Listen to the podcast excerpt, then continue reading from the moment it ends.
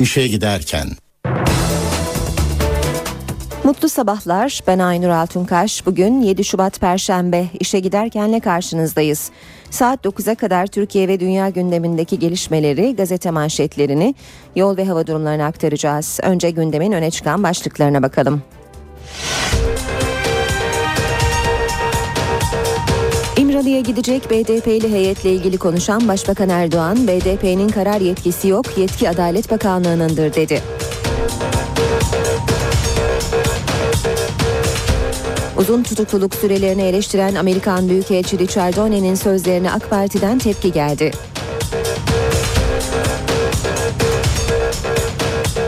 Amerika'nın Ankara Büyükelçiliğine düzenlenen saldırıyla ilgili soruşturmayı Amerika ve Türkiye ortak yürütecek.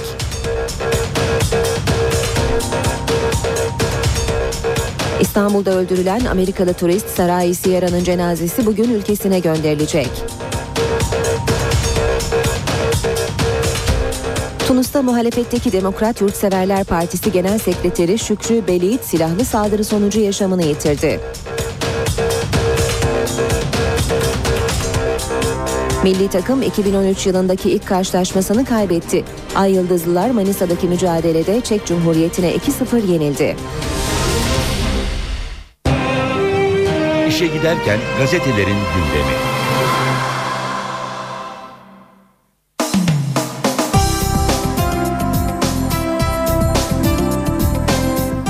Basın özetlerine Hürriyet gazetesiyle başlıyoruz. Yargı için şok paket diyor Hürriyet manşetinde. AK Parti'nin Anayasa Uzlaşma Komisyonu'na verdiği 12 maddelik pakete göre Yargıtay ve Danıştay ilave edilecek, yerine Temiz Mahkemesi kurulacak. Başkanlık sisteminin esas alındığı taslakta Temiz Mahkemesi üyeleri 15 yıllık hakim, savcı, öğretim üyesi ve avukatlar arasından 9 yıl için seçilecek. Üyelerin 4'te 3'ünü yeni adıyla Hakimler ve Savcılar Kurulu seçecek. 4'te 1'ini ise başkan, yeni HSYK, yeni Hakimler Savcılar Kurulu, hakimler, savcılar ve disiplin olmak üzere 3 daire olacak. Başkanı yine Adalet Bakanı olacak. Doğal üye olan Adalet Müsteşarı dışında 7 üye mecliste seçilecek. 7 üyeyi başkan atayacak. 6 üye de alt derece mahkemelerce seçilecek. Anayasa Mahkemesi de yeniden seçim yapılacak. AK Parti'nin paketine göre Anayasa Mahkemesi yine 17 üyeden oluşacak.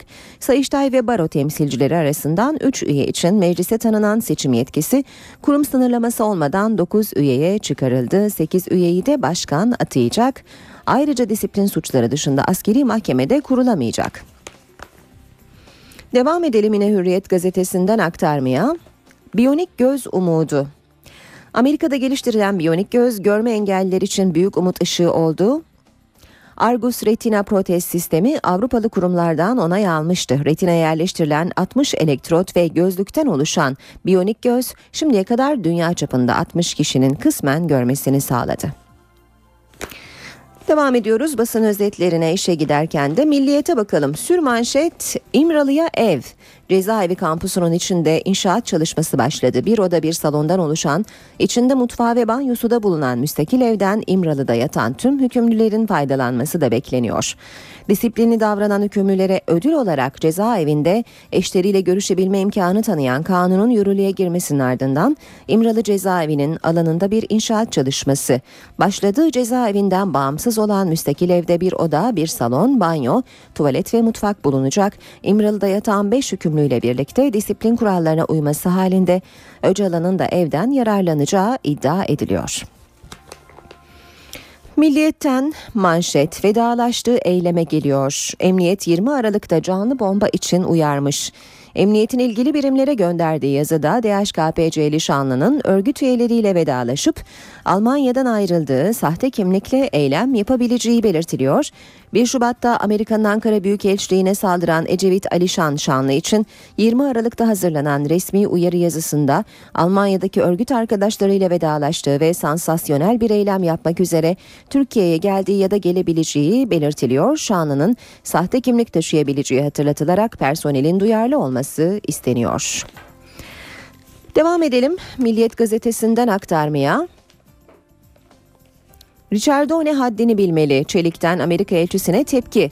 AK Parti Genel Başkan Yardımcısı Hüseyin Çelik, Amerikan Büyükelçisi Ricciardone'nin Türkiye'deki yargı sistemine yönelik eleştirilerine sert tepki gösterdi. Çelik, Sayın Ricciardone haddini bilmeyi öğrenememiş dedi. Haber Türk'le devam edelim. Yargıya başkan düzeni demiş Haber Türk'te manşette. AK Parti yeni anayasa için meclis başkanlığına yargı teklifini sundu. Hürriyet gazetesinden ayrıntılarıyla aktardık haberi. Sürmanşette ise Başbakan'dan BDP'ye İmralı için mesaj, adaya karar yetkileri yok başlığını görüyoruz. Erdoğan BDP'ye İmralı vizesi vermedi, sürece gölge düşüreceklerle kaybedecek vaktimiz yok dedi.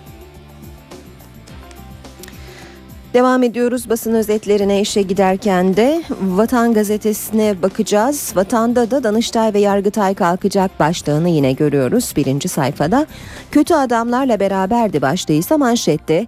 FBI Amerikan basınına konuştu. Sierra'nın fotoğraf çekmek için gittiğine inanmıyoruz. Türkiye'de karanlık kişilerle görüştüğünü tespit ettik. New York Post gazetesi Amerikalı annenin karanlık arkadaşları başlıklı haberinde Türk polisiyle cinayeti soruşturan FBI ajanlarının sözlerine yer verdi. Elimizde Sierra'nın karanlık kişilerle görüştüğüne dair görgü tanığı ifadeleri var. Devam edelim Vatan gazetesinden aktarmaya.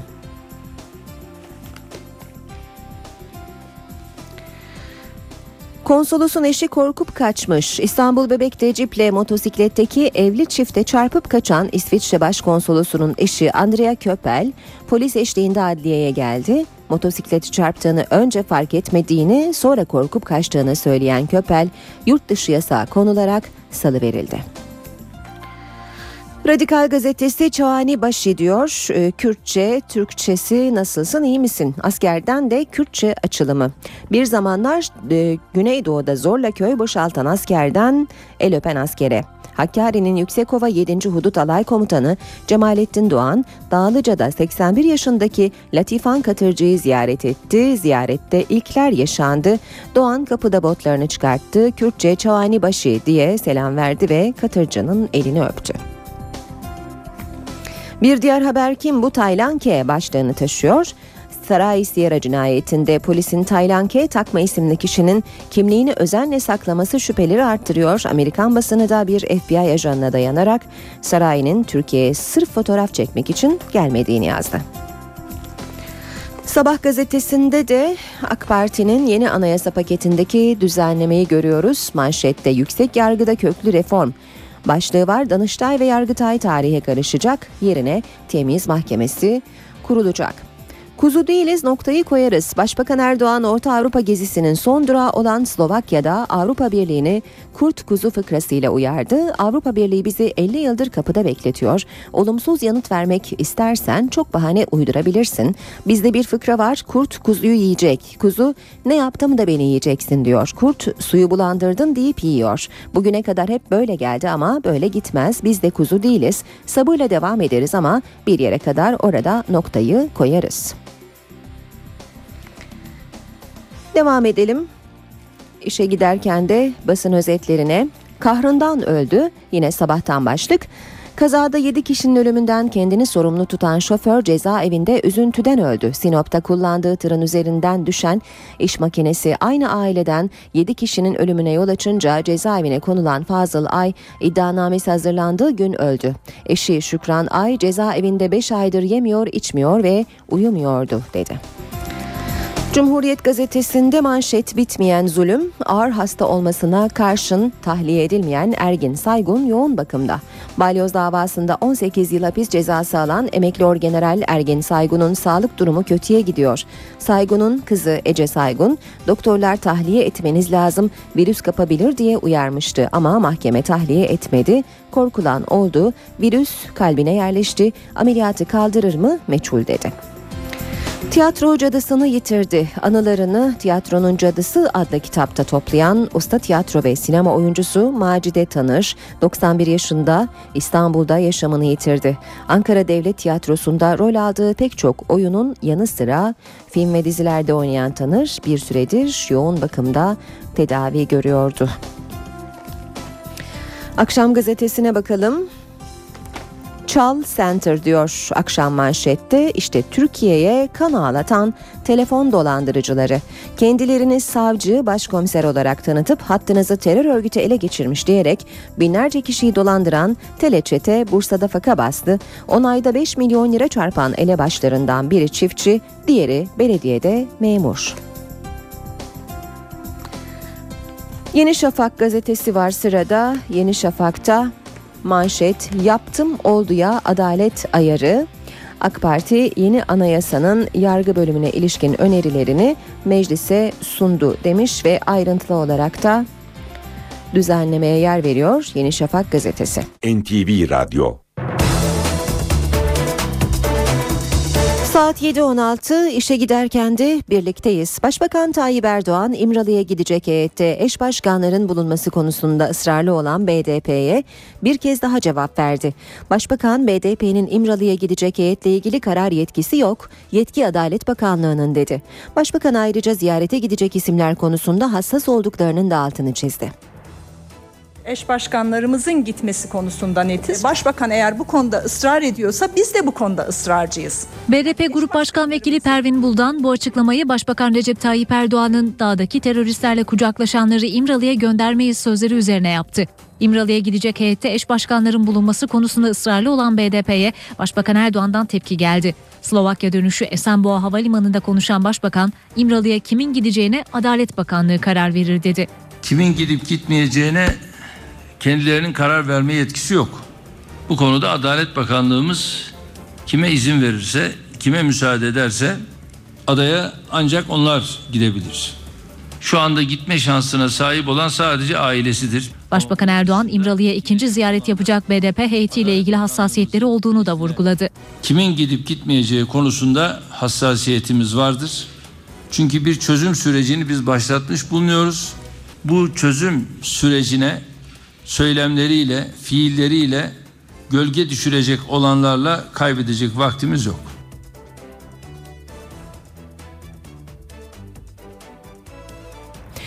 BDP eş başkanı Selahattin Demirtaş, İmralı'ya gidecek yeni heyet konusunda hükümetle görüş alışverişinde bulunmaya açık olduklarını söyledi.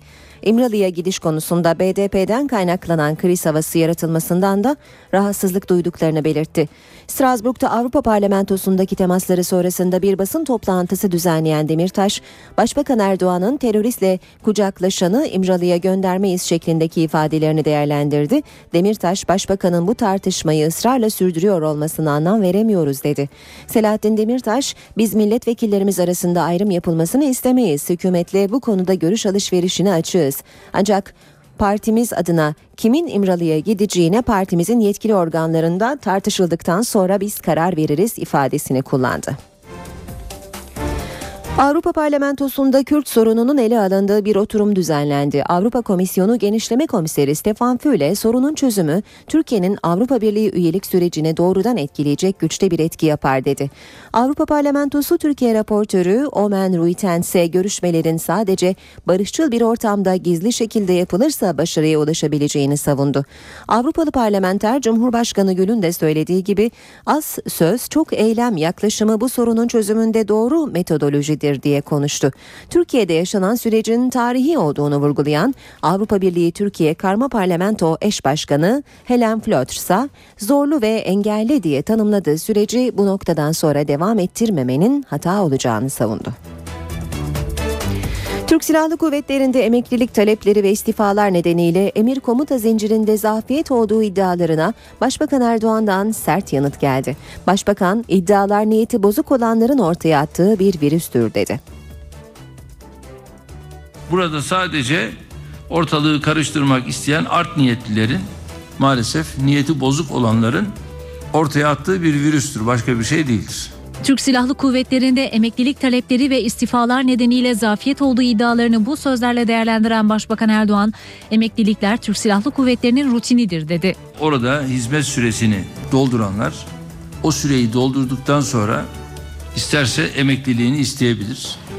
Gerek havada, gerek denizde, gerek karada emeklilik süresini dolduranlar istediği zaman emekli olma şansına sahiptir. Ve bu konuyla ilgili olarak da silahlı kuvvetlerimiz bugüne kadar yaptığı uygulamayı aynen onlar için yine yapıyor ve bu bir rutindir. Değişik bir şey söz konusu değildir. Genelkurmay Başkanlığı da iddialara sert bir açıklamayla yanıt verdi. Açıklamada Türk Silahlı Kuvvetleri'nde emir komuta zafiyeti iddiası gerçek dışı olup görevini fedakarlıkla yerine getiren personele karşı büyük haksızlıktır denildi. Ayrıca iddiaların yıkıcı mahiyet taşıdığının da vurgulandığı açıklamada Türk Silahlı Kuvvetleri üzerinden yapılacak bu tür girişimlerin ülkemize yönelik en büyük kötülük olabileceği dikkate alınmalıdır ifadeleri dikkat çekti.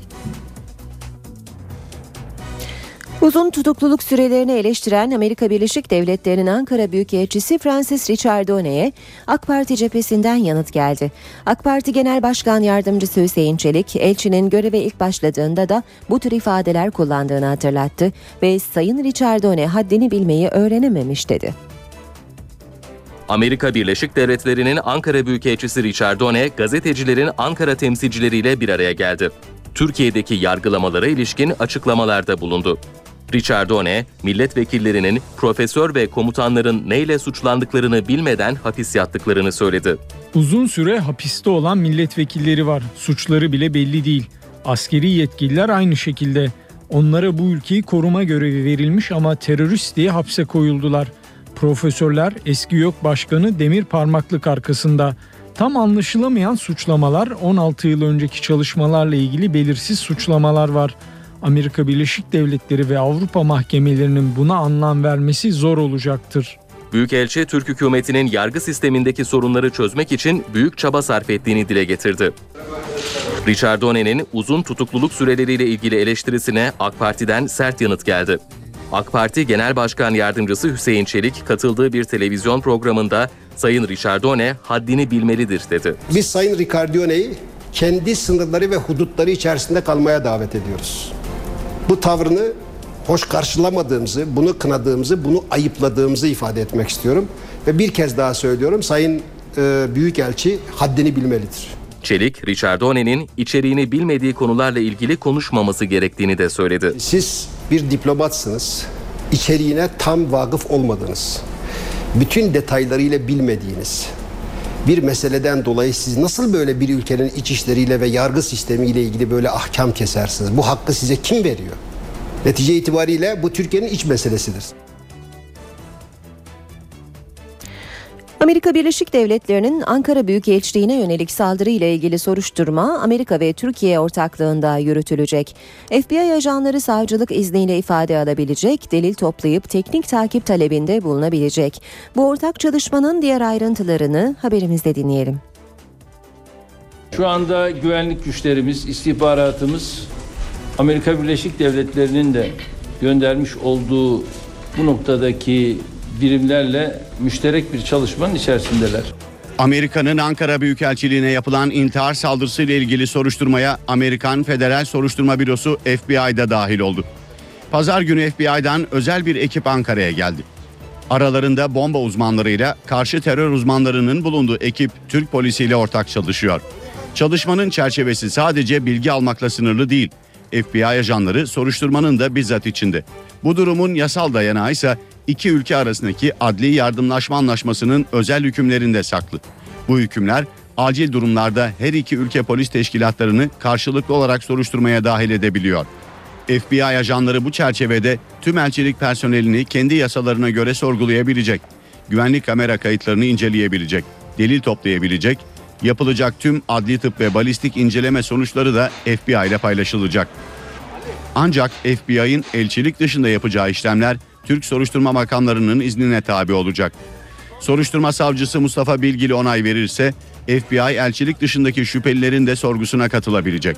Ayrıca delil toplama ve teknik takip kararı da aldırabilecek. Adli yardımlaşma sadece Amerika ile sınırlı değil. Şimdiye kadar toplam 162 soruşturmada Türk yetkililer ikinci ülkelerin soruşturma bürolarıyla ortak çalışma yaptı. Bunlardan 139'u tamamlandı, 23'ü ise halen devam ediyor. İstanbul'da öldürülen Amerikalı turist Sarai Sierra'nın cenazesi bugün Atatürk Havalimanı'ndan ülkesine gönderilecek. Polis de katil zanlısına ulaşmak için Sierra'nın tüm bağlantılarını mercek altına aldı. Beyoğlu'ndaki bir kilisenin morgunda bulunan Sierra'nın cenazesi dün akşam saatlerinde konsolosluk görevlilerinin nezaretinde Atatürk Havalimanı'na götürüldü. Cenaze bugün öğle saatlerinde Amerika'ya gönderilecek. Masrafları Türk Hava Yolları karşılayacak. Soruşturma kapsamında 22 şüpheliden alınan kan ve tükürük örnekleri ise hala inceleniyor. Cinayet Amerikan basınının da yakın takibinde. New York Post gazetesindeki habere göre Sierra İstanbul'a sadece fotoğraf çekmek için gelmedi. FBI Amerikalı turistin uyuşturucu trafiğinde yer aldığı ihtimali üzerinde duruyor. Genç kadının Türkiye'de bazı suç unsurlarıyla görüştüğü de iddialar arasında. Meclis İnsan Hakları Komisyonu Başkanı Ayhan Sefer Üstün, Uludere raporu ile ilgili yeni açıklamalar yaptı. Üstün, Uludere raporu bittiğinde herkesin kafasındaki resim netleşecek, herkes olay demek ki böyle olmuş diyebilecek ifadesini kullandı. Üstün, sürekli yeni bilgilere ulaştıkları için raporun bir türlü tamamlanamadığını da söyledi. Sanmayın ki bu örtülecek, çarpılacak, böyle bir inanın niyetimiz yok. Dün akşam yine yeni bir bilgi ulaştı şeye.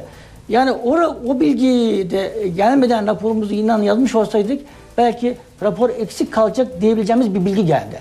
Dolayısıyla siz biraz ilerliyorsunuz, yeni bir şey ortaya çıkıyor. Biraz zaman alıyor bunlar. Meclis İnsan Hakları Komisyonu 34 kişinin hayatını kaybettiği Uludere olayı ile ilgili çalışmasını tamamladı. Ancak raporunu hala açıklamadı. Komisyon Başkanı Ayhan Sefer Üstün, muhalefetin olayın üstü örtülüyor suçlamasına tepkili.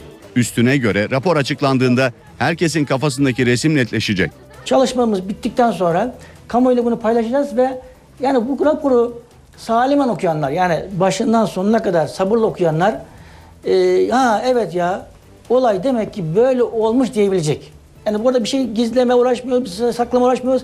Ne aldıysak kurumlardan ve diğer ilgililerden, vatandaşlarımızdan ne aldıysak rapora yansıtıyoruz. Stratejik Düşünce Enstitüsü tarafından düzenlenen panelde konuşan Ayhan Sefer Üstün, vicdani ret konusuna da değindi. Profesyonel askerlikle bu uygulamanın mümkün olacağını, bunun da yavaş yavaş yaşanmaya başlandığını ifade etti. Ayhan Sefer Üstün, nefret suçuna ilişkinse bununla ilgili bir kanun olmasa da kanunların benzer uygulamalara imkan tanıdığını söyledi. Ergenekon ve Zirve Yayınevi davalarının tutuklu sanığı emekli orgeneral Hurşit Tolon dün cezaevinden özel izinle çıkarak kayınvalidesinin cenaze törenine katıldı. Tören Hurşit Tolon'la eski Genelkurmay Başkanları Yaşar Büyükanıt ve Hüseyin Kıvrıkoğlu'nu da bir araya getirdi. Ergenekon ve Zirve Yayınevi davalarının tutuklu sanığı emekli orgeneral Hurşit Tolon, eski Genelkurmay Başkanları Yaşar Büyükanıt ve Hüseyin Kıvrıkoğlu bir aradalar.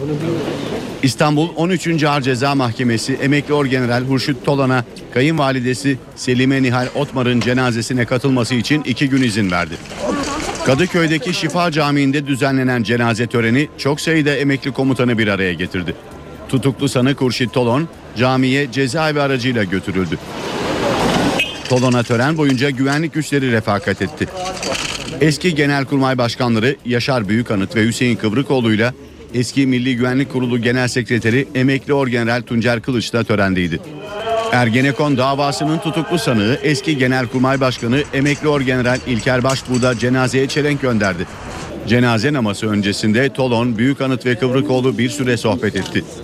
Tolon gazetecilere kısa bir açıklama yaptı. Son zamanlarında kayınvalidemin yanında olmayı arzu ederdim dedi. Son görevimi yapmaya, kayınvalidemi son yolculuğuna uğurlamaya geldim. İşte parçalanmış aile düzeninde çok isterdim ben de bulunayım da o hizmetlere katılayım. Buna bulunamadığım için üzgünüm. Selime Nihal Otmar'ın cenazesi Karacaahmet Mezarlığı'nda toprağa verildi. İstanbul trafiğine bakalım. Erken saatlerde hafif yağan yağmur kimi yerlerde zemini ıslattığı için yoğunluk göze çarpıyor.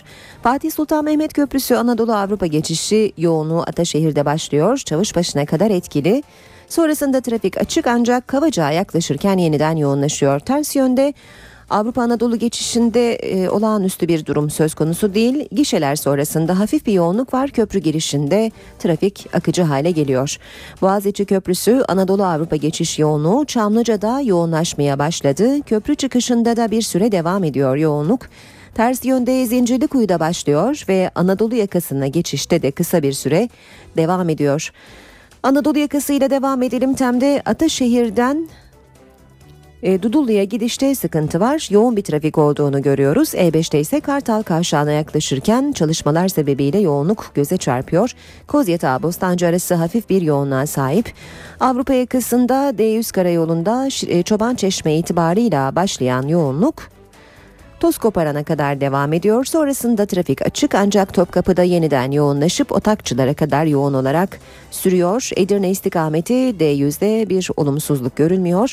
Tam otoyolunda ise Mahmut Bey Doğu Kavşağı'nda başlayan bir yoğunluk var ve bu yoğunluk Tekstilkent'e kadar devam ediyor. Bir kaza haberi şu anda elimize ulaştı. Anadolu yakasında D100 karayolunda Maltepe-Kartal yönünde bir kaza söz konusu. Bu yönde çalışmalar da olduğu için o bölgede trafik ağırlaştı. Tam otoyolu ile devam edelim yine. Metris'ten başlayan ve İstoç'e kadar devam eden hafif bir yoğunluk olduğunu görüyoruz. Yanı sıra da Küçükçekmece Avcılar arası çift yönlü yoğunluğa sahip. O3'te Mahmut Bey Doğu Kavşağı Hal arası çift yönlü yoğun seyrediyor. Saat 7.31, birazdan kısa bir ara vereceğiz. Ara vermeden önce gündemin başlıklarını hatırlatalım. İmralı'ya gidecek BDP'li heyetle ilgili konuşan Başbakan Erdoğan, BDP'nin karar yetkisi yok, yetki Adalet Bakanlığı'nındır dedi. Uzun tutukluluk sürelerini eleştiren Amerikan Büyükelçisi Ricciardone'nin sözlerine AK Parti'den tepki geldi.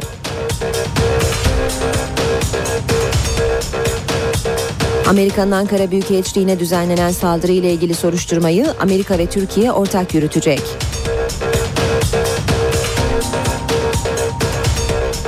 İstanbul'da öldürülen Amerikalı turist Sarai Sierra'nın cenazesi bugün ülkesine gönderilecek.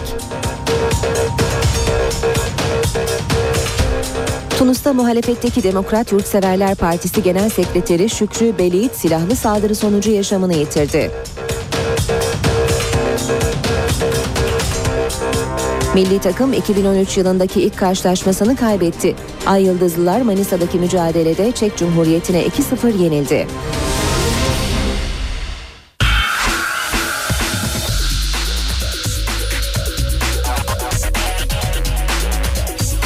Spor sayfaları.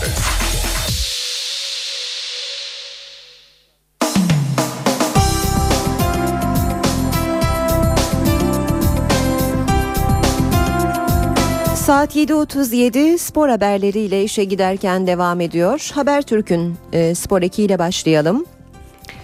Çekilecek dert değil demiş Haber Türk, Türkiye Çek Cumhuriyeti maçı ile ilgili haberinin başlığında. 2014 Brezilya yolunda kötü giden Türkiye, Çeklere de hazırlık maçında yenildi. Oynanan futbol kahretti. Abdullah Avcı ile bir türlü istenen performansı yakalayamayan Ay Yıldızlılar hazırlık karşılaşmasında Manisa seyircisinin önündeydi. Rakip Çek Cumhuriyeti, tek düşünce ise galibiyetti. Ancak evdeki hesap çarşıya uymadı. Çekler ilk yarıda işi bitirdi. 4'te Kreşçi, 28'de ise Lafata sonuca gitti. İkinci yarıda ise Lastufka kalesinde devleşti. Türkiye 2-0'lık mağlubiyet ve ortaya koyduğu oyunla yine ızdırap çektirdi. Çek tırnak içinde. Devam edelim yine Habertürk'ten okumaya.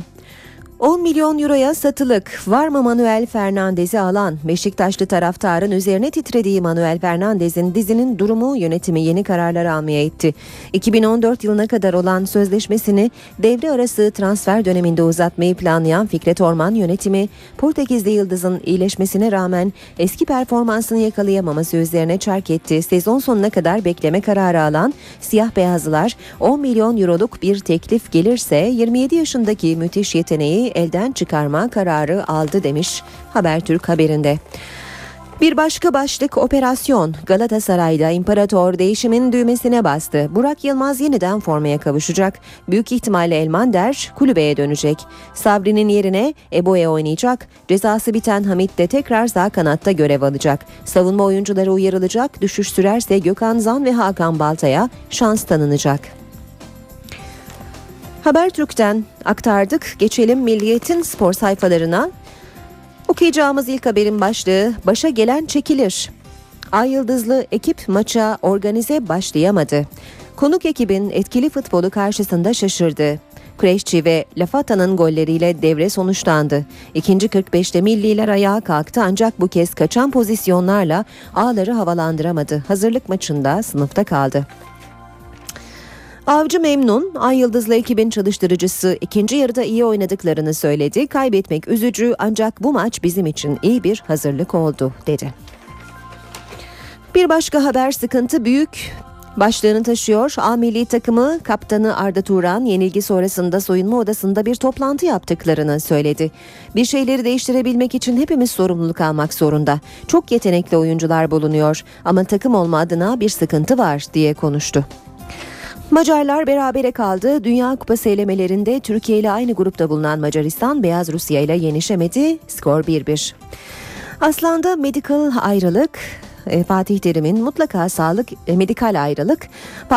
mutlaka sağlık ekibinde olmasını istediği Doktor Sarper Çetinkaya, Medical Park'ın sponsorluk anlaşmasını bozarız resti nedeniyle geri plana çekildi. Teknik heyetin gelişmeden rahatsızlık duyduğu öğrenildi.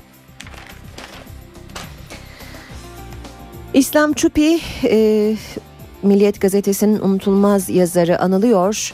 Spor sayfalarının şairi başlığını atmış Milliyet. Gazetelerin spor servislerinde bir aziz gibi dolaşır. Arkaya taralı bembeyaz saçları, göçmen gülüşlü aydınlık yüzü, Balkan mavisi gözleriyle bulunduğu her mekanda hemen fark edilir. Unutulmaz İslam Çupi bir akademisyenin çarpıcı yorumlarında hayat buldu demiş Milliyet Gazetesi. Sıddık Akbayır'ın değerlendirmesini okuyoruz bugün Milliyet'te. Salih'in hacisi Emre, Fenerbahçe'nin hocası Aykut Kocaman, Emre ile görüşerek veliahtı Salih'e sahip çıkmasını istedi. Galatasaray'da Hacı tarafından yetiştirilen Belezoğlu, genç takım arkadaşının gelişimine katkıda bulunmak için harekete geçti. Fernandez satılık başlığını Haber Türk'ten sonra Milliyet'te de görüyoruz. Beşiktaş yönetimindeki bazı isimler Portekizli Yıldız'ın sezon sonunda satılması için Başkan Orman'a baskı yapıyor denmiş haberde. Finalin adı Nijerya, Burkina Faso. Afrika Uluslar Kupası'nda final karşılaşmasının adı dün oynanan yarı final mücadelelerinin ardından belli oldu. Günün ilk maçında Nijerya Mali'yi 4-1'lik skorla geçerek finale çıktı. Günün diğer maçında ise Burkina Faso ile Gana karşı karşıya geldi. Normal süresi ve uzatmaları 1-1 biten maç penaltılara gitti. Penaltılarda rakibine 3-2'lik üstünlük sağlayan Burkina Faso final biletini aldı. Final maçı 10 Şubat'ta. Devam ediyoruz spor haberleri aktarmaya. Yine Milliyet'ten okuyalım. Fener'e kaptan eli. Spor Toto Türkiye Kupası'nda Karşıyaka ile karşılaşan Fenerbahçe Ülker galibiyete etkili savunmasıyla ulaşırken yarı finalde Beşiktaş'ın rakibi olduğu kaptan Ömer Onan başarılı performansıyla takımını sırtladı. Kartal yarıladı 86-77. Hafta sonu Pınar Karşıyaka'ya sahasında yenilerek taraftarını üzen Beşiktaş kupada nefes aldı. TED Kolejlilerle karşılaşan siyah beyazlar rakibini devirip yarı finale çıktı. Filede kader oyunu. Türk voleybolunun uluslararası arenadaki iki gururu Avrupa derbisinde karşı karşıya geliyor. Şampiyonlar Ligi'nde yenilgisiz çeyrek final vizesi alan Vakıfbank ve Eczacıbaşı dörtlü finale yükselme mücadelesi yapacak. 14 Şubat Perşembe günü oynanacak diyor Milliyet Gazetesi haberinde. Bu arada 14 Şubat'taki maçın rövanş olduğunu söyleyerek düzeltelim. Vakıfbank'la Eczacıbaşı Vitra arasındaki maç Burhanfelek Voleybol Salonu'nda saat 19'da başlayacak. Maçın rövanşı 14 Şubat'ta. Devam ediyoruz spor haberleri aktarmaya. Hürriyet gazetesinden okuyalım bu kez. Okuyacağımız ilk haberin başlığı: bu hikayede kimse haksız değil. Fenerbahçe ile Galatasaray arasında yaşanan bridge krizinin nedeni sonunda ortaya çıktı. Bridge masasına da sıçrayan ezeli rekabette 3 doğru tüm yanlışları götürüyor. 3 doğru şöyle sıralanmış. Galatasaray Twitter hesabından kadın bridge takımımız Fenerbahçe'yi yenip şampiyon oldu diye açıklama yaptı. Bir diğer doğru, Fenerbahçe Kulübü resmi internet sitesinden bizim bridge takımımız yok bilgilendirmesinde bulundu. Üçüncü doğru, kulüpten bağımsız Fenerbahçe adında bir takım var ama Bilic'te herkes istediği isimle mücadele edebiliyor.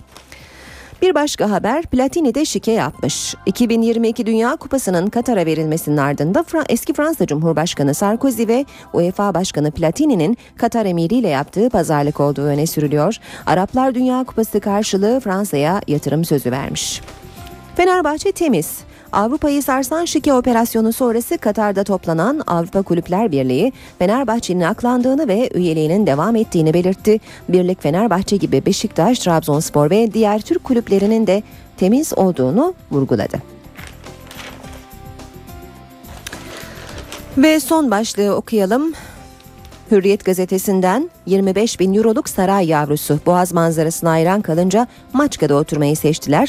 Hollandalı Yıldız Snyder'in 725 metrekarelik yeni yuvasının aylık kirasının 15.000 eurosunu çift kendi cebinden, kalan 10.000 euroyu ise Galatasaray Kulübü ödüyor. Süper lüks daireye biçilen fiyatsa tam $15 milyon.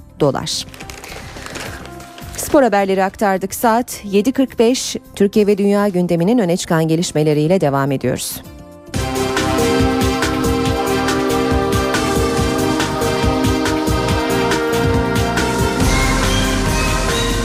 İşe giderken.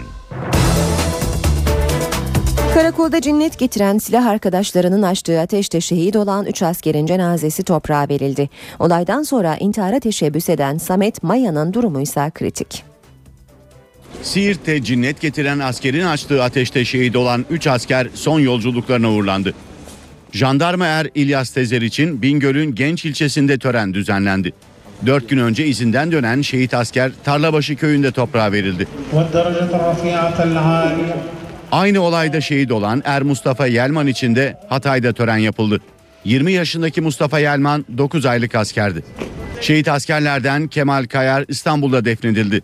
Aslen Siirtli olan ve memleketindeki vatani görevi sırasında şehit olan Kemal Kayar 7 kardeşin en küçüğüydü.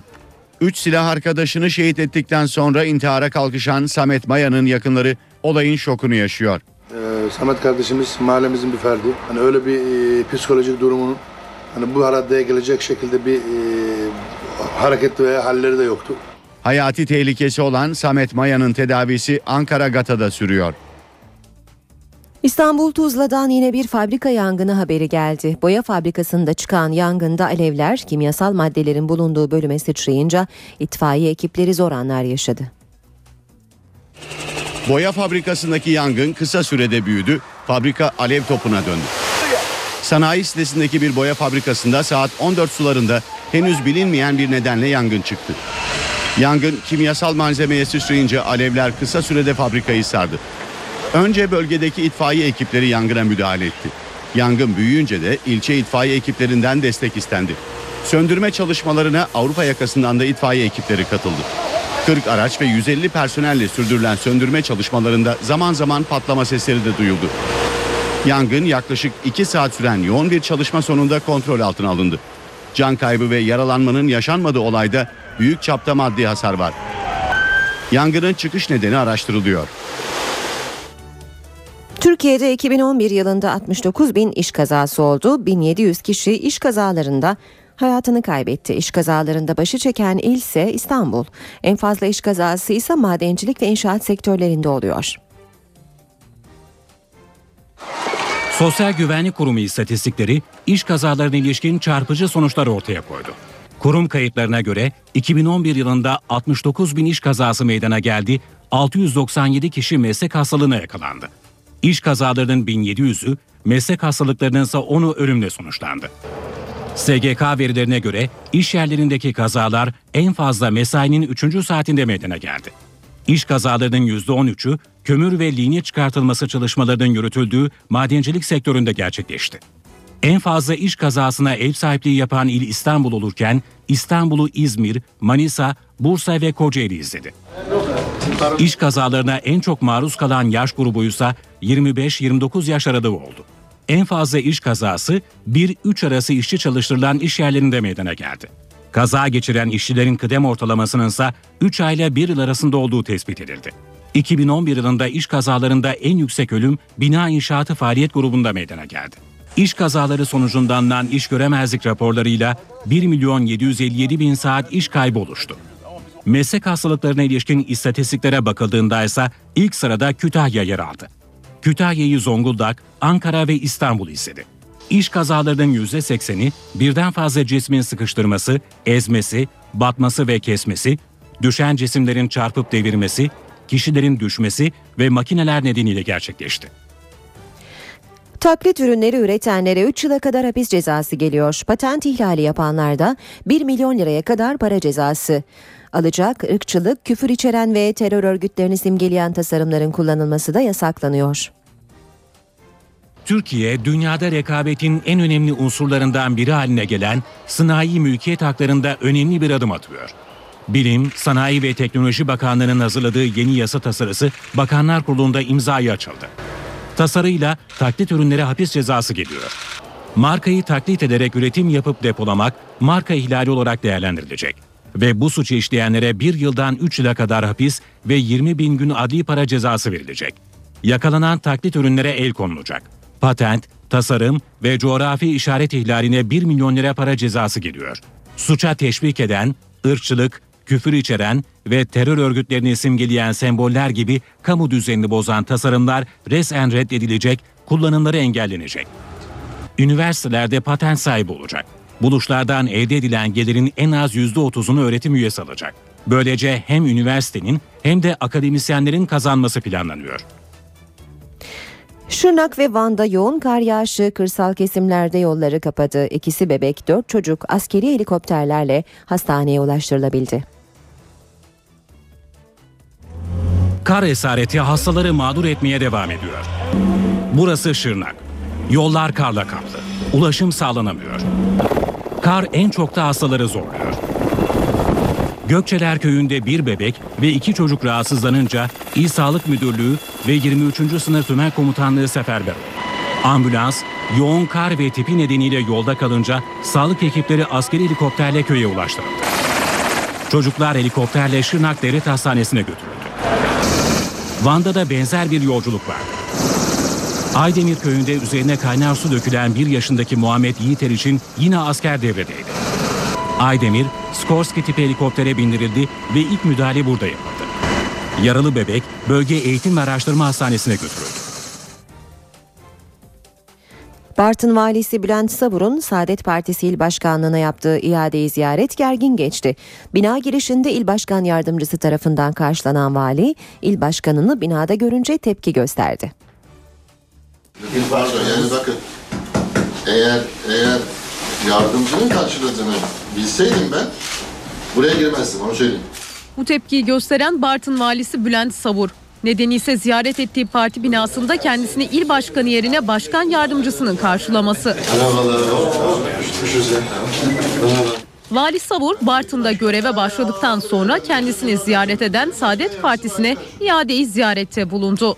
İl Başkan Yardımcısı Yaşar Sinoplu tarafından binanın girişinde karşılanan vali, 5. kattaki toplantı odasında İl Başkanı Ünal Yurtbay'ı görünce sinirlendi. Görev bana verildiği için siyasetler başkanı. Şimdi bak, burada bir yanlış var. Evet. Vali geliyorsa ben yardımcıma göndermedim. Bunları öğrenin. Kaldı ki yardımcım da gelse başka yardımcım. Tamam. Bunları öğrenin.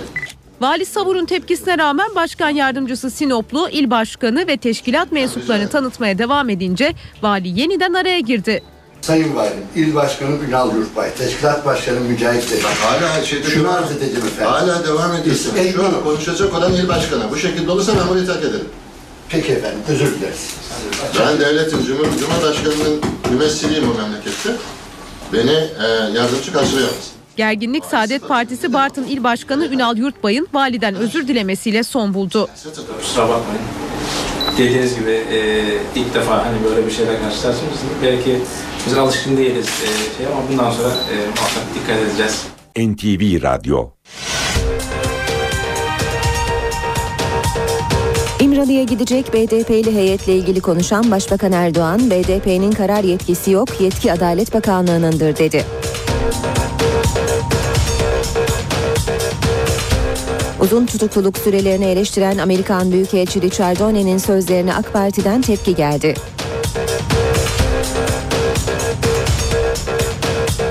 Amerika'nın Ankara Büyükelçiliğine düzenlenen saldırı ile ilgili soruşturmayı Amerika ve Türkiye ortak yürütecek.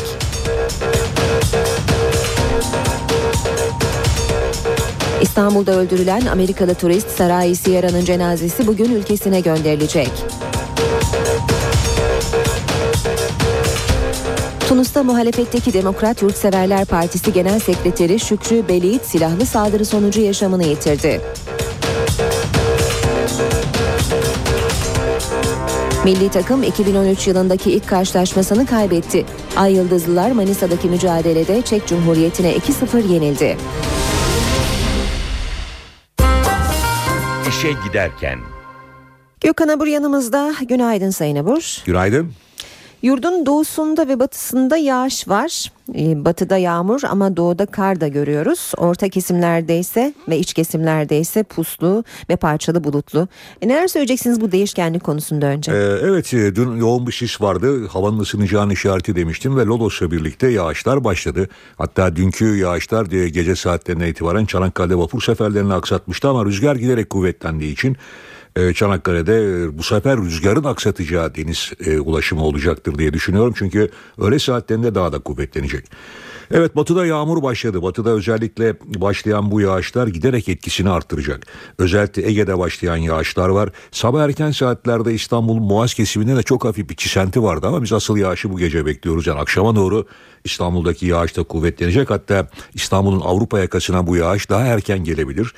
Batıda aralıklarla yağışlar kuvvetlenirken doğuda da kar yağışları yeniden başladı. Şu an itibariyle Erzurum, Kars, Ardahan, Iğdır, Marakkari boyunca kar aralıklarla etkisini sürdürüyor ve bu kar yağışları giderek daha da kuvvetlenecek fakat yarın etkisini kaybetmesini bekliyoruz. Tabii kar yağışının başlamasıyla birlikte hissedilen sıcaklığın ortaya çıkması, gizli ısının ortaya çıkması sıcaklıkları yükseltti. Dün bu saatlerde Erzurum -22 idi. Şu anda ise Erzurum'da hava sıcaklığı -4 derece ve kar yağışı aralıklarla devam ediyor. Yarın doğuda kar yok. Ama önce bugünü vurgulamak istiyorum çünkü bugün öğleden sonra ve akşam saatlerinde Edremit Körfezi, İzmir, Muğla arasındaki sağanakların daha da kuvvetlenmesini bekliyoruz. Yarın doğuda yağış etkisini kaybederken Lodos daha da kuvvetlenecek ki bugün Lodos'un Ege'de fırtına boyutlarına çıkmasını bekliyoruz. Yarın Marmara'da da kuvvetlenecek, hatta öğle saatlerinde de Marmara'da kuvvetlenmesini bekliyoruz. Yarınki yağışlar Batı Akdeniz, Ege, Marmara ve Batı Karadeniz'de de etkisi altına alacak. Yarınki yağışların Ayvalık, Aydın, Muğla, Bodrum, Marmaris ve Antalya'da çok daha kuvvetli olmasını bekliyoruz. Bunlar gök gürültülü sağanaklar şeklinde olacak. Yağışlı bir döneme girdi batı bölgelerimiz. Batıdaki bu yağışlar hafta sonu ve hatta pazartesi günü aralıklarla devam edecek. Salı gününe kadar batıda yağışın etkili olmasını bekliyoruz. Zaman zaman sıcaklıklar hızlı bir şekilde değişecek. Rüzgar güneyle esmesine rağmen ama önümüzdeki haftanın salıdan itibaren kuvvetli Poyraz'la batıdan başlayarak, Trakya'dan başlayarak sıcaklıklar yeniden azalacak. Böyle peki kar yağışı beraberinde gelecek mi? 20'si gibi gözükebilir. Yani önümüzdeki haftanın ortaları ve sonlarında olabilir. Çünkü son derece değişken. Batı için bunu söylüyorum tabii. İşin enteresan tarafı Fransa'da, Almanya'da, Polonya'da kar var, İsviçre'de kar var. Fakat Bulgaristan ve Romanya'da yağmur var. O bakımdan bize de şu anda yağış var. Fakat o soğuk havanın en geç ayın 20'sinde ülkemizi de etkisi alabileceğini düşünüyorum. Evet. Öyle bir gelişme var. 20'sinden mutlaka önce görmüyorsunuz. Evet, yani bugünlerde kar yağışı batıda yok. Evet, peki teşekkür ediyoruz. Ben teşekkür ediyorum. Gökhan Abur bizimleydi.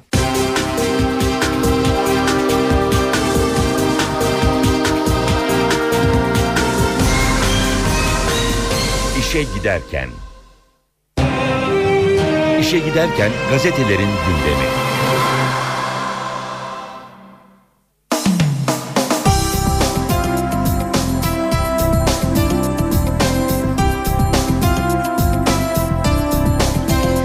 Gazetelerin gündemini aktarmaya Hürriyet gazetesiyle başlayacağız. Başlamadan önce de şunu söyleyelim. Bugün özellikle manşetlerde AK Parti'nin Anayasa Uzlaşma Komisyonu'na sunduğu öneriyi görüyoruz.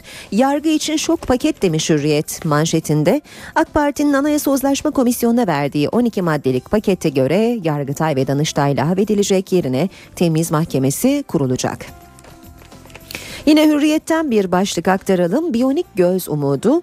Amerika'da geliştirilen biyonik göz görme engelliler için büyük umut ışığı oldu. Argus retina protez sistemi Avrupalı kurumlardan onay almıştı. Retinaya yerleştirilen 60 elektrot ve gözlükten oluşan biyonik göz şimdiye kadar dünya çapında 60 kişinin kısmen görmesini sağladı.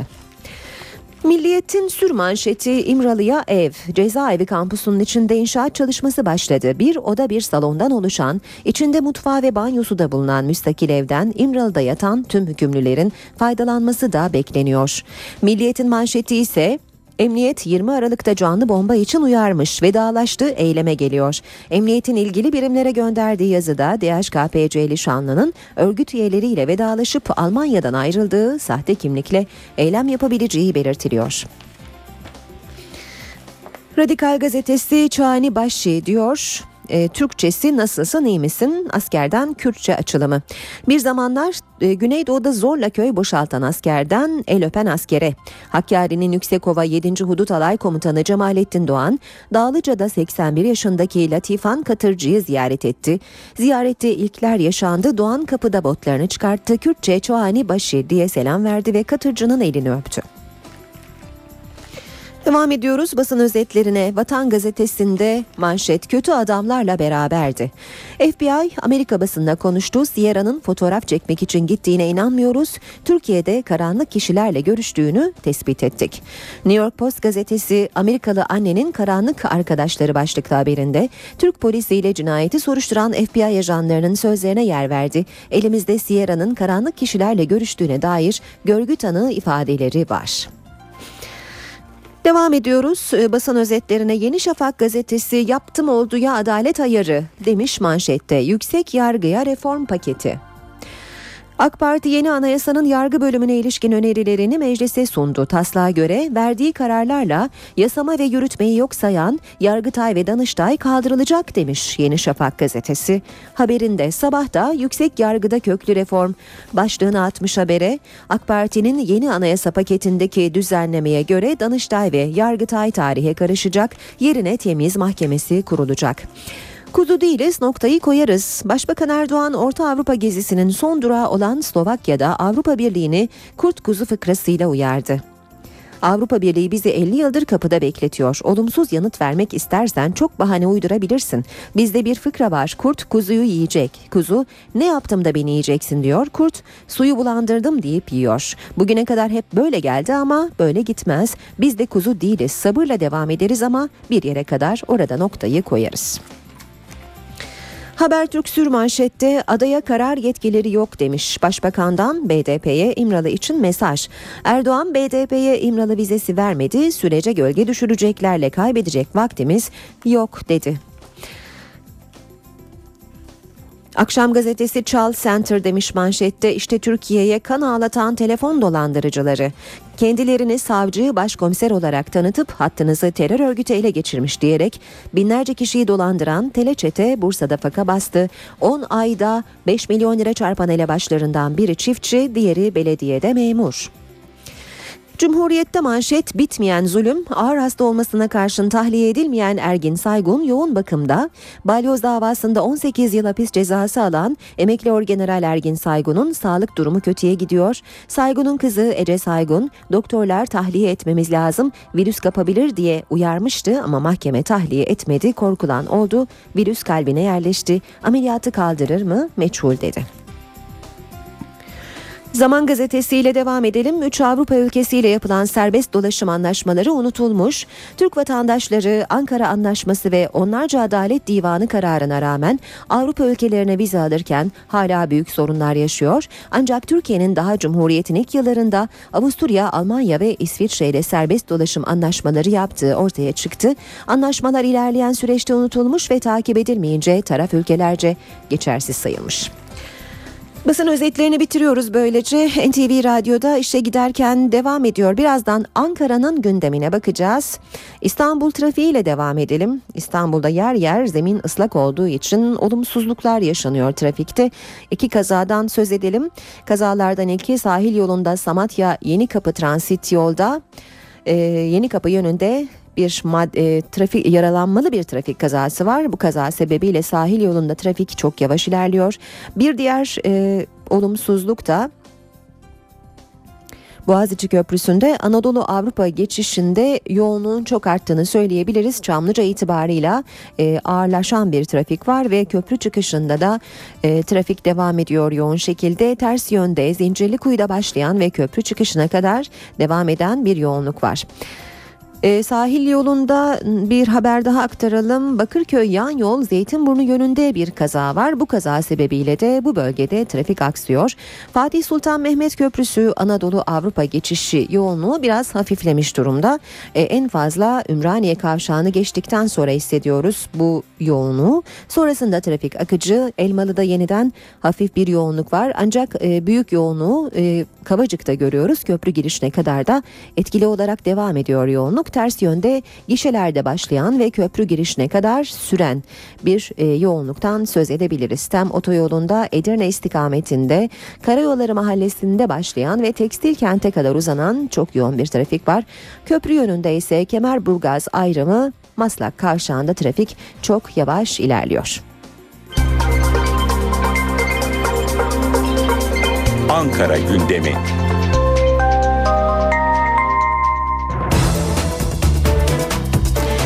Başkent gündemiyle devam edeceğiz. Karşımızda NTV Ankara muhabiri Gökhan Gerçek var. Gökhan günaydın.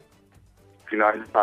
İstersen dünden kalan iki başlıkla başlayalım. AK Parti'nin yeni anayasanın yargı bölümü için yaptığı öneri bugün manşetlerde. Danıştay ve Yargıtay'ın kapatılması öneriliyor. Bir de Başbakan'ın Slovakya dönüşü, İmralı görüşmeleri için verdiği mesajlar önemli. Bunlar için neler söyleyeceksin öncelikle? Gazetelerde geniş yer buluyor. Aslında gündemde çok fazla olmayan bir konuydu. Partilerin teklifleri alınıyordu. AK Parti tarafından Meclis Anayasa Komisyonu'na sunulan taslak aslında başkanlık sistemi hayata geçmeden başkana geniş yetkiler tanıyan bir taslak. Özellikle yüksek yargı konusunda geniş yetkiler tanıyor. Geniş üye seçme yetkisi tanıyor devlet başkanına. Yargıtay, Danıştay ve Askeri Yüksek İdare Mahkemesi'nin kaldırılması öngörülüyor. Öncelikle taslakta bu çok konuşulacak. Anayasa Uzlaşma Komisyonu'na sunulan öneriler arasında üçlü yapının yerine, yani bu Yargıtay, Danıştay ve Yüksek İdare Mahkemesi'nin yerine temiz mahkemeleri öngörülüyor. Bununla ilgili olarak Burhan Kuzu bir açıklama yaptı. Dün içerisinde neler olduğunu belirtti. Biz de kısaca özetleyelim. Aslında şu anki yüksek yargı sistemini sil baştan değerlendiren bir sistem, başkanlık sisteminin esas alındığı bir taslak. Temiz mahkemesi üyeleri 15 hakim, savcı, öğretim üyesi ve avukatlar arasından 9 yıl için seçilecek. Taslağa göre üyelerinin 4'te 3'ünü yeni adıyla hakimler ve savcılar seçecek. 4'te birini ise devlet başkanı seçecek. Yeni HSYK, hakimler, savcılar ve disiplin olmak üzere 3 daire olacak. Başkanı yine Adalet Bakanı olacak. Doğal üye olan Adalet Müsteşarı dışında 7 üye meclis seçilecek. 7 üyeyi yine devlet başkanı atayacak. 6 üye de alt derece mahkemelerince seçilecek. Yeni taslakta Anayasa Mahkemesi'nde yeniden seçim yapılacak. Haşim Kılıç'ın başkanlığını yürüttüğü yüksek mahkemede yeniden seçim yapılacak. 17 üyeden oluşacak Anayasa Mahkemesi. Sayıştay ve Baro temsilcileri arasından 3 üye meclise tanınan seçim yetkisi kurum sınırlaması olmadan 9 üyeye çıkarılacak. 8 üyeyi de yine devlet başkanı atayacak. Görüyoruz ki hem temiz mahkemelerine hem de Anayasa Mahkemesi'ne devlet başkanının çok sayıda üye atamasını öngören bir taslak. Tabii Anayasa Uzlaşma Komisyonu'na sunulacak taslak. Ondan sonra neler olacak, ne gibi tartışmalar çıkacak, muhalefetin özellikle taslağa yönelik tepkisi ne olacak takip edeceğiz Aynur. Bu arada Başbakan'ın Slovakya dönüşü, İmralı görüşmelerine ilişkin bir değerlendirmesi oldu. Evet. Aslında herkes merakla bekliyor. MİT'in ve BDP'nin dahil olduğu bir süreç bu İmralı süreci. Neredeyse paralel yürüyen bir süreç. İlk heyet gitti. İlk heyet gittikten sonra da bizim haberimiz oldu ama ikinci heyetin gideceğinden bilgimiz var. Ama ne zaman gideceği konusunda henüz bu uzlaşma sağlanamadı. Uzlaşma sağlanamamasının sebebi de aslında gidecek isimlerin üzerindeki tartışma. Evet. Dün Pervin Buldan bir açıklama yaptı ve BDP Grup Başkan Vekillerinin gitmesi yönünde ısrarlı olduklarını söyledi. Ama Başbakan Slovakya dönüşü bir açıklama yaptı. O da bunun kararını siz veremezsiniz. Hı hı. Hangi heyetin gideceğiyle ilgili kararı siz veremezsiniz. Yetki Adalet Bakanlığı'nındır yorumunda bulundu ve o adaya gidecekler konusunda, özellikle isimler konusunda da hassas oldukları vurgusunda bulundu. Hı hı. Şu an için net bir konu yok ama olgunlaşan gelişmeler olduğunu söyleyebiliriz. Adalet Bakanlığı ve BDP arasındaki müzakerelerin çok da bizim önümüzde cereyan etmeden, hı hı, kapalı kapılar ardında konuşulduğunu biliyoruz. Önümüzdeki günlerde netleşecektir. Bu sürecin çok fazla uzamayacağını bekliyoruz. Evet. Aynı. Peki bugünün gündemine gelelim. Bugün olağan görüşmeler var. Yanı sıra neler söyleyeceksin gündeme ilişkin? Aslına bakarsanız gündeme damgasını vuran konu bu yeni anayasa taslağı, Anayasa Komisyonu'na sunulan yargı taslağı açıkçası. Danıştay, Yargıtay ve Yüksek İdare Mahkemesi'nin kaldırılmasını öngören taslak. İkinci önemli gündem maddemiz ABD'nin Ankara Büyükelçisi'ne yönelik canlı bomba saldırısı. Tabii FBI çalışıyor. Ecevit Şanlı ile ilgili çok sayıda iddia var. Canlı bomba olduğu biliniyordu. Neden engellenmedi? Almanya'da olduğu biliniyordu. Almanya'ya neden bilgi verilmedi? Şeklinde tartışmalar var. Bunlar konuşulacak. Paris'te öldürülen 3 PKK'lı İmralı sürecini kesmek için mi böyle bir saldırı yapıldı, yoksa bir provokasyon muydu? Örgüt içi infaz mıydı? Tartışmalarını son noktaya koyacak bir soruşturma Ankara'da başladı dün, Paris soruşturması. Bu önemli çünkü bugüne kadar kısıtlı bilgi alabiliyorduk. Paris'ten Türkiye'ye iletilen bilgileri alabiliyorduk. Artık bir Cumhuriyet Başsavcı Vekilliği'nin kontrolünde bu soruşturma yürüyecek ve onun uhdesinde devam edecek. Paris'ten resmi yazıyla tüm soruşturma evrakını isteyecek başsavcılık. Bizim de görme imkanımız olacak tabii bu soruşturma evraklarını. Daha net Ömer Güney kimdir? Bu cinayetler nasıl işlenmiştir? Gerçek fail mi yoksa başka faillerde olabilir mi? Bu yorumları yapma imkanı bulacağız. Bu üç konu oldukça önemli. Rutin gündem oldukça hafif ama söylediğim gibi bu üç konu aslında perde arkasında konuşulan bu üç konu başkentin ana gündem maddesini oluşturacak. Ama rutinden de bahsedelim isterseniz. Cumhurbaşkanı Abdullah Gül 12. İslam İşbirliği Teşkilatı zirvesine katılmak için Mısır'da bulunuyor. Bugün Mısır Cumhurbaşkanı Muhammed Mursi ile bir görüşme yapacak. İki lider görüşmenin ardından ortak basın toplantısı düzenleyecek. Erdoğan bugün partisinin Karadeniz bölgesi milletvekilleriyle bir araya gelecek. Toplantıda Erdoğan'ın İmralı süreciyle başlayan yeni sürece ilişkin milletvekillerini bilgilendirmesi ve milletvekillerinden gelecek önerileri dinlemesi bekleniyor. Yaklaşan yerel seçimler var. Karadeniz bölgesinde AK Parti'nin son durumu da yine bu toplantıda değerlendirilecek. Zayıf ve güçlü oldukları iller noktasında Erdoğan'a Karadeniz bölgesi milletvekillerinin bilgi sunmasını bekliyoruz. Hı hı. Erdoğan daha sonra önemli bir görüşmeye geçecek. MİT Müsteşarı Hakan Fidan'la haftalık olağan görüşme çerçevesinde bir araya gelecek. Olağan bir görüşme ama gündemin olağanüstü olduğunu söyleyebiliriz. Hem İmralı'ya gidecek BDP heyeti bu görüşmede konuşulacak, hem de ABD'nin Ankara Büyükelçisi'ne yönelik canlı bomba eyleminin ardından istihbarat zafiyeti var mı tartışmaları gündeme gelmişti. Bu konuların Hakan Fidan'la Erdoğan arasında gerçekleşecek bu olağan görüşmede gündeme gelmesini bekliyoruz. CHP'nin belediye başkanları bugün başkentte olacak.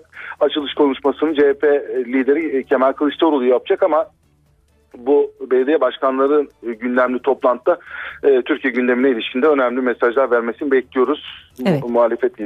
Ana muhalefet lideri Kemal Kılıçdaroğlu'nun son gündem maddemiz İçişleri Bakanı Muammer Güler'den Almanya Federal İçişleri Bakanı Hans-Peter Frederik'le bir araya gelecek. İçişleri Bakanı Muammer Güler yayına başlarken söylediğimiz gibi ABD'nin Ankara Büyükelçiliğine saldırıyı düzenleyen Ecevit Şanlı 2001 yılından bu yana Almanya'daydı.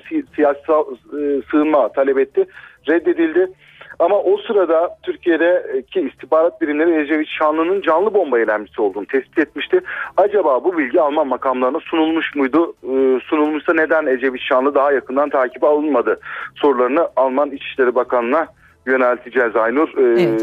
Söylediğimiz gibi hafif bir rutin gündemi var ama perde arkasında konuşulacak çok konu var Aynur. Evet, bu olağanüstü gündem içinde kolay gelsin diyelim. Gökhan Gerçek, teşekkürler. Ben teşekkür ederim. İyi yayınlar.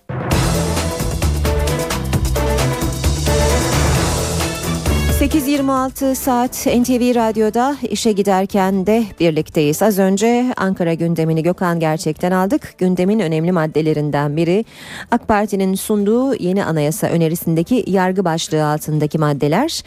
Buna göre AK Parti'nin önerisinde Yargıtay, Danıştay ve Askeri Yüksek İdare Mahkemesi'nin kapatılması gündemde. CHP ise Cumhurbaşkanı ve ana muhalefet partisine tanınan Anayasa Mahkemesi'nde dava açma hakkını genişletmek istiyor. Anayasa Uzlaşma Komisyonu, yargı başlığı altındaki önerileri müzakere etmeye hazırlanıyor. AK Parti, yüksek yargıda yapısal değişiklik öngörüyor. Önemli bir bence değişiklik, yargıyla ilgili temiz mahkemesi olarak yeni bir mahkeme, yüksek mahkeme anlamına gelen bir temiz mahkemesi kuruluyor. Böylece tabii Yargıtay, Danıştay ve askeri yargı üst mahkeme olarak o isimlerle değil ama bir çatı altında gene tek çatı altında devam edecek, daireler biçiminde devam edecek. AK Parti'nin önerisine göre temiz mahkemesi üyelerinin 4'te 3'ü Hakimler ve Savcılar Yüksek Kurulu'nca seçilecek, 4'te 1'ini devlet başkanı atayacak. Anayasa Mahkemesi'nde de değişiklik öngörülüyor. Öneri, Yüksek Mahkemenin 17 üyesinden 9'unu meclisin seçmesi, 8 üyeyi devlet başkanının ataması yönünde. AK Parti, Hakimler ve Savcılar Yüksek Kurulu'nun yapısını da değiştirmek istiyor. Kurulun Hakimler Dairesi, Savcılar Dairesi ve Disiplin Dairesi olmak üzere 3 daire şeklinde çalışması düşünülüyor. Önerilere muhalefet tepkili. Eğer bu gerçekten varsa tek parti devleti önemli ölçüde kurulmuştur. Tek parti devletinin diğer unsurlarını tamamlamaya çalıştıkları anlaşılıyor. Başbakan da bakanlara Türkiye Cumhuriyeti'nin bakanları değil, benim bakanım diyor. Valilere benim valim diyor. Devlete benim devletim diyor. Anayasaya da benim anayasam derse 14. Louis'e hoş geldin deriz. CHP, Anayasa Mahkemesi, Yargıtay ve Danıştay'ın yapısının değişmesini, Anayasa Mahkemesi'ne dava açma esaslarının genişletilmesini istiyor. CHP, HSYK'da Hakimler Üst Kurulu ve Savcılar Üst Kurulu olarak ikili bir yapı öngörüyor. Türk Silahlı Kuvvetleri'nde emeklilik talepleri ve istifalar nedeniyle emir komuta zincirinde zafiyet olduğu iddialarına Başbakan Tayyip Erdoğan'dan sert yanıt geldi. Başbakan, iddialar niyeti bozuk olanların ortaya attığı bir virüstür dedi.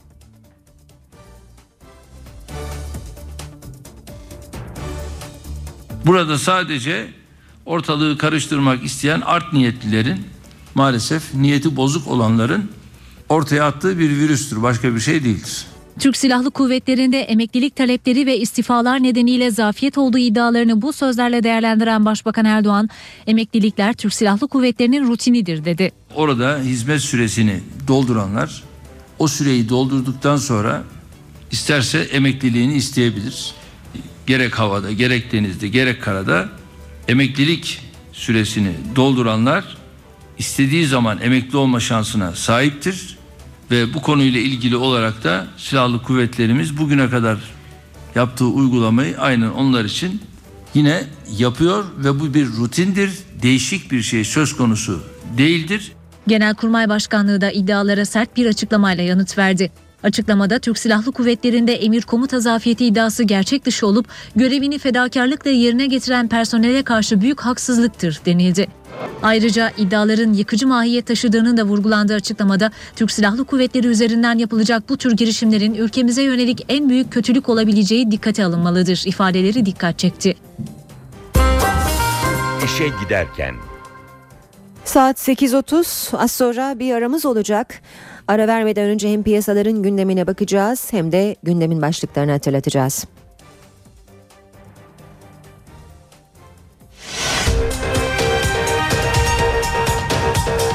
İmralı'ya gidecek BDP'li heyetle ilgili konuşan Başbakan Erdoğan, BDP'nin karar yetkisi yok, yetki Adalet Bakanlığı'nındır dedi.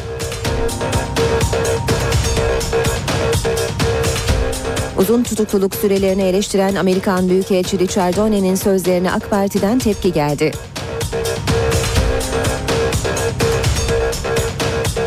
Amerika'nın Ankara Büyükelçiliğine düzenlenen saldırıyla ilgili soruşturmayı Amerika ve Türkiye ortak yürütecek.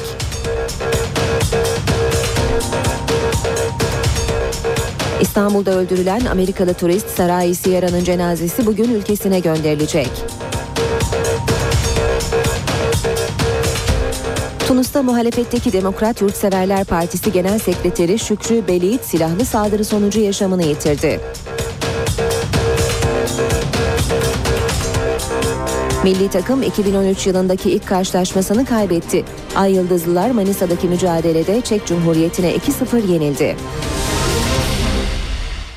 NTV Radyo.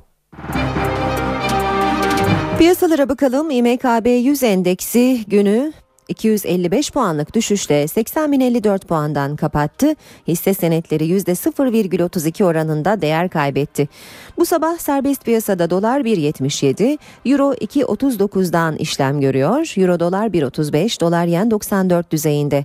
Altının onsu 1681 dolar. Kapalı çarşıda külçe altının gramı 96 lira. Cumhuriyet altın 643, çeyrek altın 159 liradan işlem görüyor. Brent petrolün varil fiyatı 117 dolar. Dünya gündeminin öne çıkan gelişmeleriyle devam edelim. Saat 8.38. Arap Baharı'nın başladığı Tunus, muhalif Şükrü Belit'e düzenlenen suikastla karıştı. Devrimin ardından yönetimi devralan İslamcı Ennahda Partisi karşıtları sokağa döküldü. Muhalif liderin kardeşi suikasttan Ennahda'yı sorumlu tuttu. Tansiyonu yükselmesinin ardından Başbakan Hamadi Jebali hükümeti feshettiğini ve ülkeyi seçime götürecek bir teknokratlar hükümeti kuracağını açıkladı. Orta Doğu ve Kuzey Afrika'da büyük değişimlere yol açan Arap Baharı'nın başladığı Tunus bir suikastle sarsıldı. Solcu muhalif lider Şükrü Belit'in suikast sonucu öldürülmesi ülkede tansiyonun yükselmesine neden oldu. Başbakan Hamadi Jebali de zaman kaybetmeyerek hükümeti feshettiğini açıkladı. İslamcı Ennahda Partisi'nden olan Jebali, siyasi partilerle yürüttükleri kabine değişimi görüşmelerinin sonuçsuz kaldığını, bu nedenle hükümeti feshedip ülkeyi seçime götürecek teknokratlar hükümeti kuracağını söyledi. Sokaklarda ise devrimin ardından iktidara gelen Ennahda karşıtlarının gösterileri vardı. Başkent Tunus'ta bir polis göstericilerin attığı taşlarla yaralanıp hayatını kaybetti. Suikaste kurban giden muhalif lider Belit'in kardeşi de suikastten Ennahda'yı sorumlu tuttu. Şükrü Belit'in öldürülmesi Tunuslulara açık bir mesaj. Ennahda ülkeyi tek başına yönetmek istiyor. Kardeşim uzun süredir tehdit mesajları alıyordu. Ennahda lideri Raşid Gannuşi'yi ve onun ekibini suçluyorum. Ennahda lideri Raşid Gannuşi ise suçlamaları reddetti ve suikasti kınadı. Mısır'ın başkenti Kahire, İslam İşbirliği Teşkilatı Liderler Zirvesi'ne ev sahipliği yapıyor.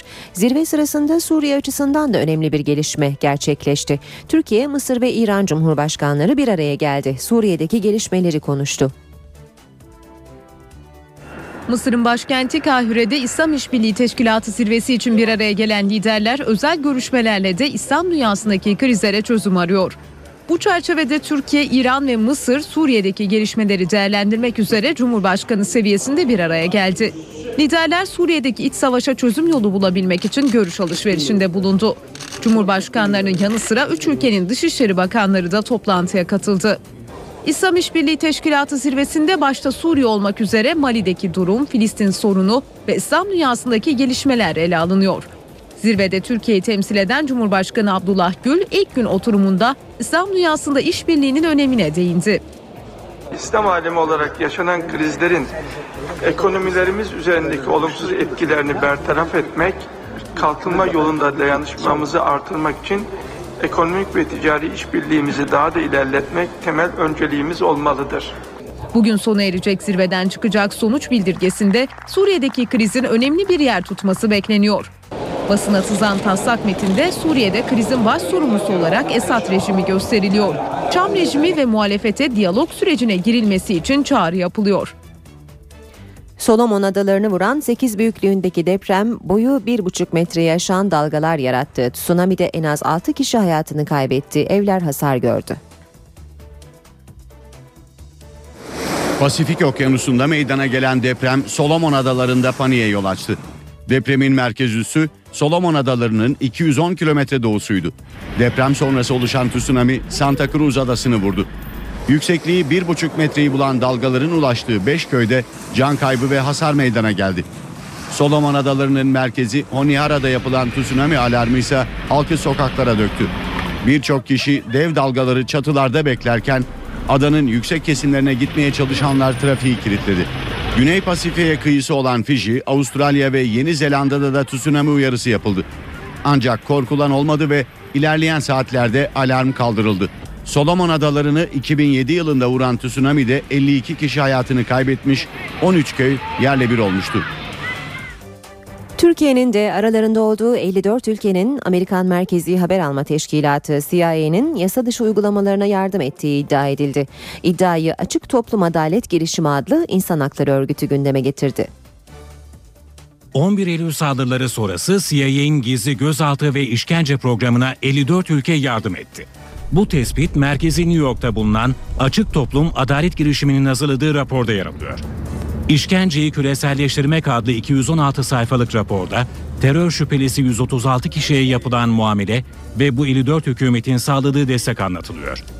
Rapora göre bu ülkeler CIA'nin terör şüphelilerini topraklarındaki gizli cezaevlerinde barındırdı, yakalanıp sınır dışı edilmelerini sağladı, hava sahalarıyla havaalanlarının kullanılmasına izin verdi ve şüphelileri sorguladı. CIA operasyonlarına 25 Avrupa, 14 Asya ve 13 Afrika ülkesinin yardım ettiği belirtiliyor. Raporda Türkiye'de yer alıyor. Türkiye bir El-Kaide militanını Amerika Birleşik Devletleri'ne teslim ederken şüphelileri taşıyan CIA uçaklarının topraklarında ikmal yapmasına da izin verdi. İran ve Suriye'de Amerika'ya yardım eden ülkeler arasında yer alıyor. CIA'ye yardım eden hükümetlerden hesap sorulmasını isteyen Açık Toplum Adalet girişimi, bu ülkeler hakkında Avrupa İnsan Hakları Mahkemesi'nde dava açılabileceğini savunuyor. CIA ise raporla ilgili yorum yapmayı reddetti. Robot teknolojisinde yeni bir adım atıldı. İngiltere ilk robot adamını yaptı. İngiltere'de yapay organları, eklemleri olan yapay damarlarında nanoteknolojiyle üretilmiş kan akan bir robot geliştirildi. Biyonik Adam Londra Bilim Müzesi'nde sergileniyor. Adı Rex. İngiltere'nin ilk androidi. Kolları, bacakları ve bükülebilen bileklerinin yanı sıra yapay ciğer, böbrek ve pankreasa sahip. Üstelik yapay damarlarında akan suni kan sayesinde kalp ile çalışıyor. Sinir sistemi yoluyla elektronik beyine yapılan uyarılara cevap veren Rex konuşup görebiliyor. 1 milyon dolara mal edilen biyonik adam, İngiliz Channel 4 televizyonunda yapılan bir bilim programı için özel olarak yapıldı. Biyonik adamın tanıtımını ise yine biyonik ele sahip İsviçreli sosyolog Bertolt Meyer yaptı. Rex'in İngiliz halkına tanıtılacağı programın sunucusu da olan Meyer, biyonik adamın bilim dünyasında bir milat olduğunu belirtti. Bu sadece teknolojinin hazır olmamasından değil, maddi koşullar nedeniyle de yapılamamıştı. Sigortamın böyle bir şeyi ödeme şansı yoktu. Bu teknoloji zamanla daha da yaygınlaşacak.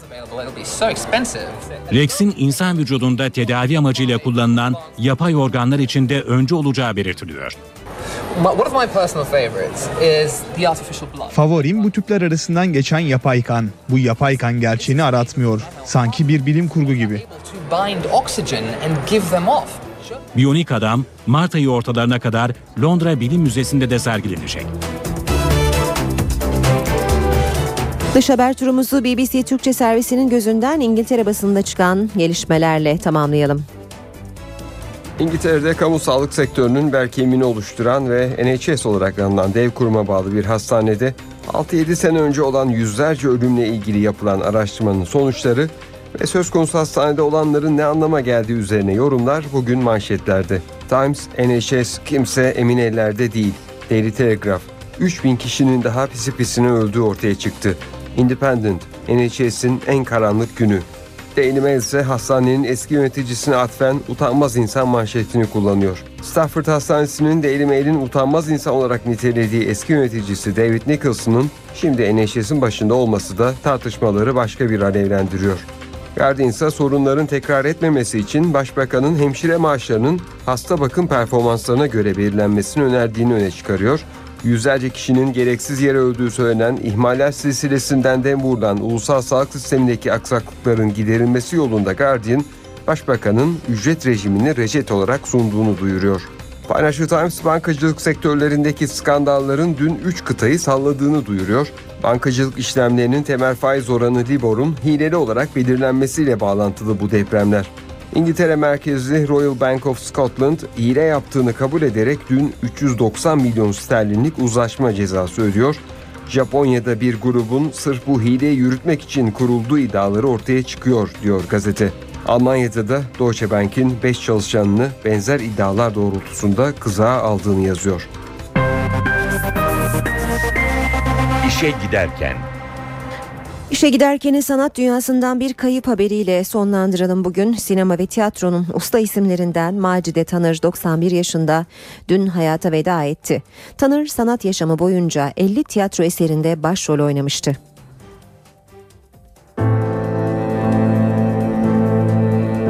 Türk tiyatrosunun unutulmaz oyuncularından Macide Tanır 91 yaşında hayatını kaybetti. Ankara Devlet Konservatuvarı Tiyatro ve Opera bölümünden sınıf atlayarak 3 yılda mezun olan Macide Tanır, 1943'te devlet tiyatrolarına katıldı. Ankara'da dünyanın düzeni, ağaçlar ayakta ölür, gölge ustası, kıl payı, yanlışlık, günden geceye, kibarlık budalası ve gölge ustası gibi birçok oyunda rol alan sanatçı 1985 yılına kadar sahnelerde kaldı. Tanır, dünya tiyatro edebiyatının seçkin eserlerinden sahneye taşınan 50'yi aşkın oyunda başrol üstlendi. Kariyeri boyunca birçok ödülün sahibi olan Macide Tanır'a 1991'de Devlet Sanatçısı unvanı verildi. 1997'de 1. Afife Tiyatro Ödülleri'nde Nisa Serezli Aşkıner Özel Ödülü'ne layık görülen sanatçıya son olarak 2011'de Tiyatro Dergisi'nin düzenlediği tiyatro ödüllerinde teşekkür plaketi sunulmuştu. Rahatsızlığı nedeniyle törene katılamayan Macide Tanır'ın ödülünü Genco Erkal almıştı. Tanır Beyaz Perde'de de Yerdemir Gökbakır, Bahar'ın Bittiği Yer, Cadı Ağacı, Yengeç Sepeti, Kurtuluş ve Cumhuriyet gibi filmlerde rol almıştı. Macide Tanır'ın yıllar sonra tiyatroya dönüşü ise 1992'de Nedim Saban'ın kurduğu Tiyatro Kare ile oldu. Sanatçı Neil Simon'ın Müziksiz Evin Konukları Lost in Yonkers oyununda başrol oynadı. Televizyon seyircileri ise Tanır'ı Şehnaz Tango dizisinde Şehnaz'ın annesi olarak tanımıştı. Usta oyuncu, 2008'de Murathan Munga'nın Kadından Kentler adlı kitabı için düzenlediği özel geceye Sezen Aksu, Türkan Şoray, Arsen Gürzap, Suzan Avcı ve Müjde Ar gibi isimlerle birlikte katılmış, kitaptan bir bölüm okumuştu. Sesindeki budut da kalmış aklımda. Hatta günün saati bile. Sevdiğim bu benzetmeyi sık tekrar. Sanatçının Tiyatronun Cadısı isimli bir de anı kitabı bulunuyor.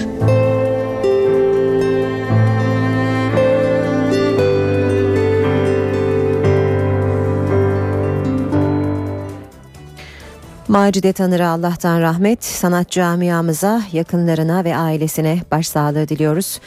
İşe giderkenden bugünlük de bu kadar. Ben Aynur Altunkaş, saat başında buluşmak üzere, hoşçakalın. NTV Radyo.